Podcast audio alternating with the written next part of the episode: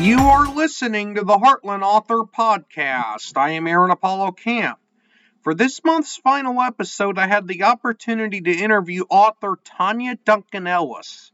Tonya is the author of the Sophie Washington series of illustrated children's books and her picture book about the Juneteenth federal holiday, which is June 19th of every year here in the United States, is scheduled to be released next year. I'm here with Tonya Duncan Ellis, who is a children's book author. She's the author of the Sophie Washington series, and she also has a book about the Juneteenth holiday here in the United States, which is June 19th of every year, coming out next year. Tonya, welcome to the Heartland Author Podcast. Thank you for having me, Aaron. I'm so excited to be here. Feel free to introduce yourself to our listeners. Well, I'm a Houston-based children's author, and I wrote a middle grade series, as you mentioned, called the Sophie Washington series that stars an 11-year-old girl and her diverse group of friends. And in each of the books, Sophie and friends learn different lessons about being good friends, standing up to bullies. They run their own business. They travel in different areas of Texas, because I call my books a love letter to Texas because all but one take place in Texas. So they show different things about the life in my community. For example, we have alligators in my suburban neighborhood in Houston, wild boar. They go to the Texas Hill Country. They go to the rodeo, NASA. So it showcases unique things in this part of the country, while the children are learning different lessons and solving problems that teens face. So there are 13 books in the series. And I also, as you mentioned, have a picture book coming out that will be published through HarperCollins' Balzer and Bray imprint called They Built Me for Freedom, that tells the story of Emancipation Park, the site of the first Juneteenth celebration. And it's a location here in Houston. So I'm so excited about that. That's my first big book deal. Scholastic had bought rights to one of the books in the Sophie Washington series, Sophie Washington Code One, in 2021. But this will be my first big traditionally published book deal when They Built Me for Freedom comes out next spring. Now, I've never had a guest do this before, but you answered the first three questions I had written down when I asked the first one. I do a lot of talking, don't I? Now, the fourth question I have on this list I've written down is, the Sophie Washington series was self-published, but you've announced a deal with HarperCollins for your book about Juneteenth next year, and is that correct? Yes. Now, what was the biggest adjustment you had to make going from self-publishing books that you've written to having one of your books traditionally published? The biggest adjustment for me is the longer time frames for different things to get completed, because I wrote They Built Me for Freedom. It's 2023 now. I think I wrote it in 2020. And so it's just coming out, and I contracted with HarperCollins in 2021. So it takes for picture books a couple of years for the books to come out once the contracts are signed and work is done. I had the book written, and I worked with an editor to make a few updates in addition to the book, and then they had to secure my illustrator. So that took a while, and it took her maybe a year to get her piece done, and I still haven't seen all the final color images. So for me, coming from the traditional publishing space where I had control of everything and I set all my time frames, it's been an adjustment, you know, being patient with the process. Yeah, and one reason I could never go the traditional publishing route is because I'm not really that good at time management myself, and going the self-publishing route for a ton of books I'm currently writing, That is basically a time management exercise for me, among many other things. Yes, it's kind of like a project management. You're managing a large-scale project when you're self-publishing a book, dealing with all the different elements. Now, I do have a question that I didn't write down. This is about the Juneteenth book. Is my picture book, is that animated or photographs? So that would be... animated. So the illustrator is making cartoon type images that she drew. Okay, yeah, because some of our listeners, when they think picture book, they might think it's a book of photographs, which some are, but some picture books are animated.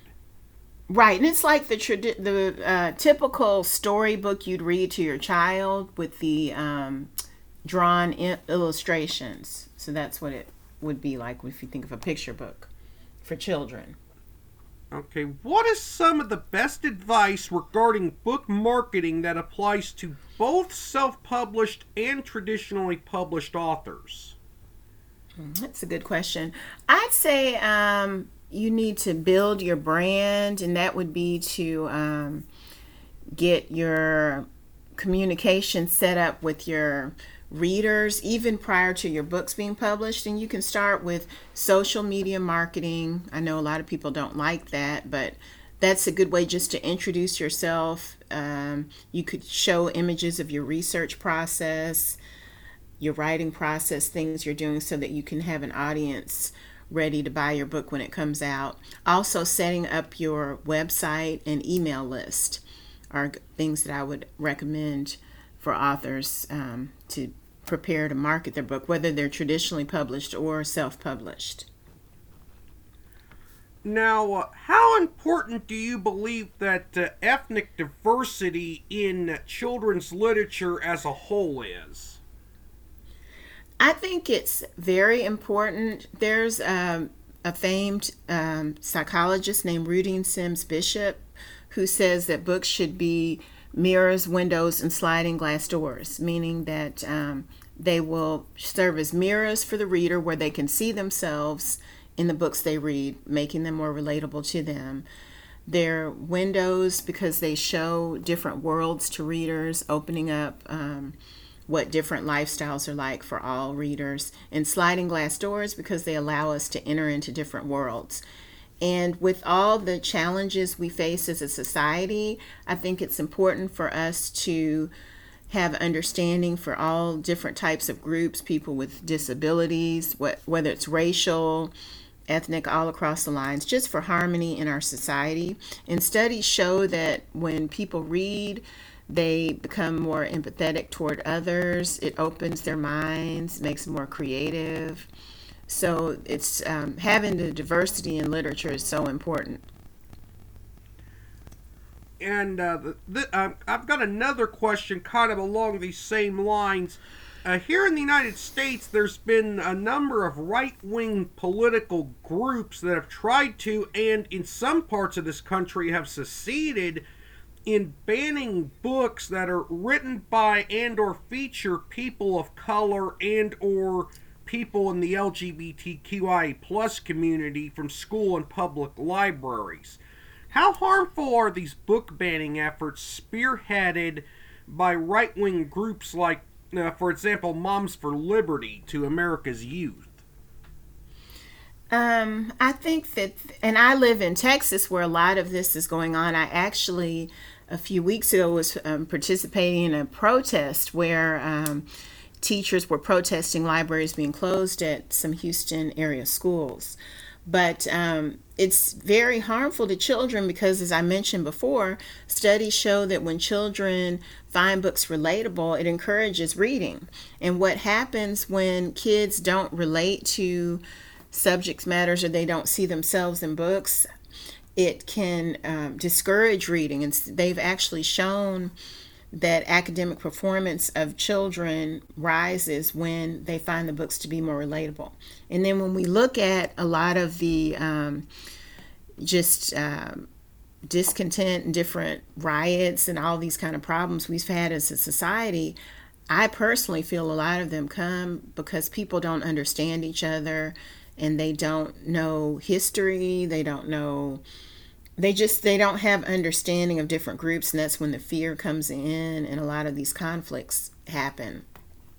So it's important that we have diverse books for those reasons. Also, other studies show that it helps children work through problems. It helps them say they feel different, they don't feel accepted in society. They actually work through some of these issues by reading books. And then a lot of the books that are banned, in particular those that relate to people of color, are actually affirming books. When I've looked at some of the list of books that they've tried to ban or banned in the past, they've been about, when it pertains to African Americans, I'm an African American woman, they're about historical figures who had achievements. So I'm wondering, why are these books being taken from our children? You know, it doesn't make much sense to me to take a book that highlights an achievement of a minority person from schools. So I really, it's very troubling that this is happening. And actually, in the past, you'd see one or two books per year being banned. Now we're seeing one or two per day, or up to 3 to 4 per day last year when they had some stats that were out. So it's kind of a concentrated political effort to remove these books from schools and make this inaccessible to our youth and our society. I will also add that a saying that I have is, I have that on the tip of my tongue. I lost it momentarily, but if there isn't at least one book on a library shelf that offends me, I'm not in a library. Right. That's really profound. Yeah, it's something to think about, because what are they trying to do? You know, what is the agenda with this?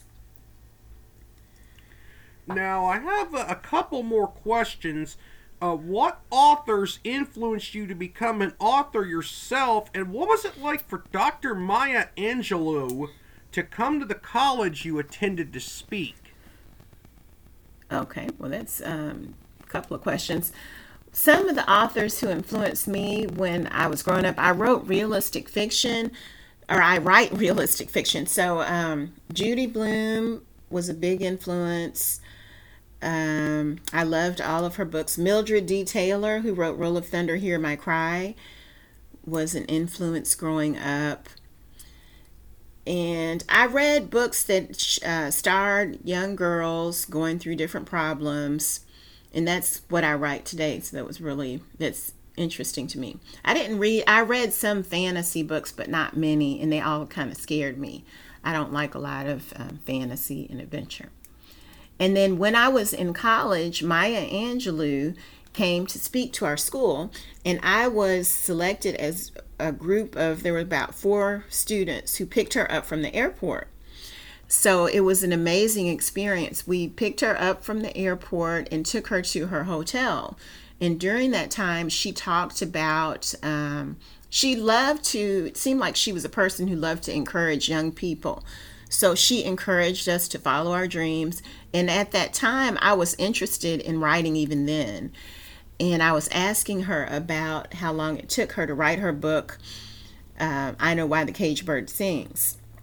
And so she was telling me it took about a year. And that was the first time I felt like I might be able to write a book one day, because I had thought along the lines of getting into journalism, which I did do for a while after college. But it was a wonderful experience. And at that time, Maya Angelou, I didn't know as much about her as we know now. I had read I Know Why the Caged Bird Sings. So now looking back, I'm like, I was in the presence of this great woman, you know.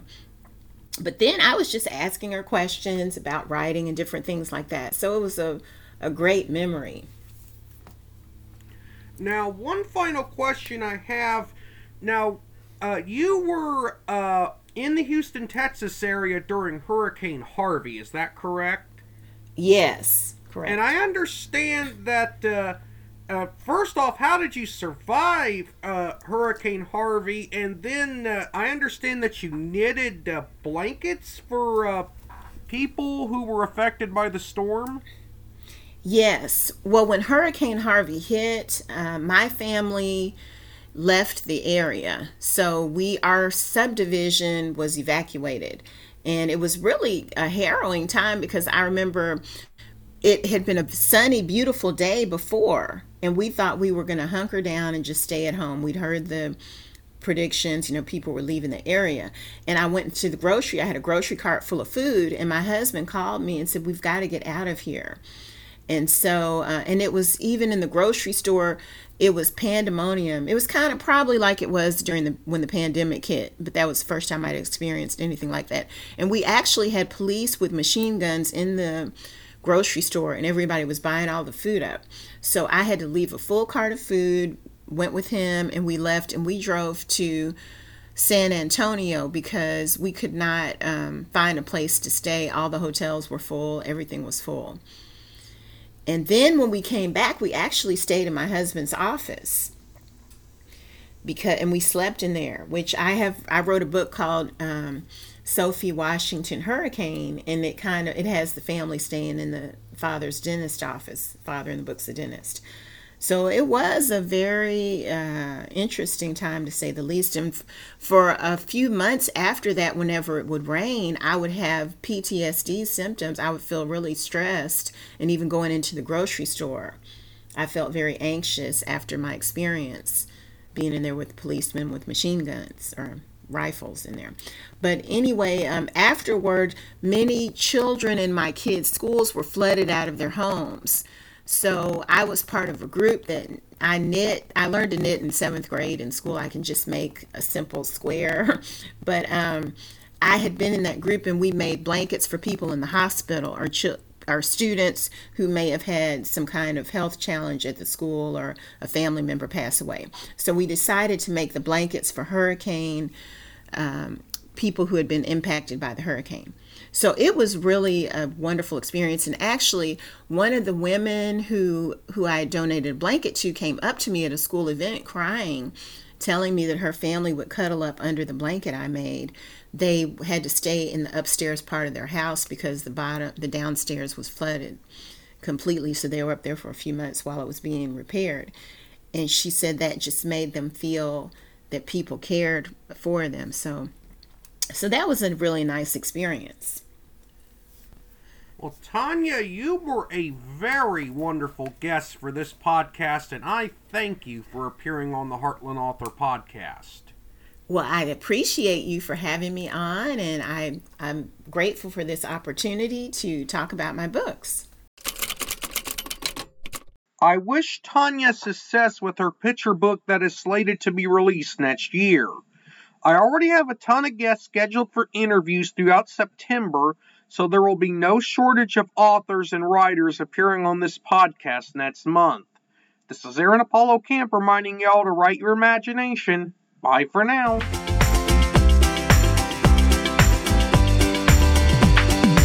You can learn more about me and my book writing projects at campaaronapollo.wixsite.com/authoraac. You can follow me on Twitter and Facebook at AuthorAAC and on Instagram at AACScribe. Copyright 2023, Aaron Apollo Camp, all rights reserved. This podcast episode is intended for the private listening of our audience. Any reuse or retransmission of this podcast episode without the express written consent of the podcast host is prohibited, except under fair use guidelines. Royalty-free music and sound effects obtained from https://www.zapsplat.com.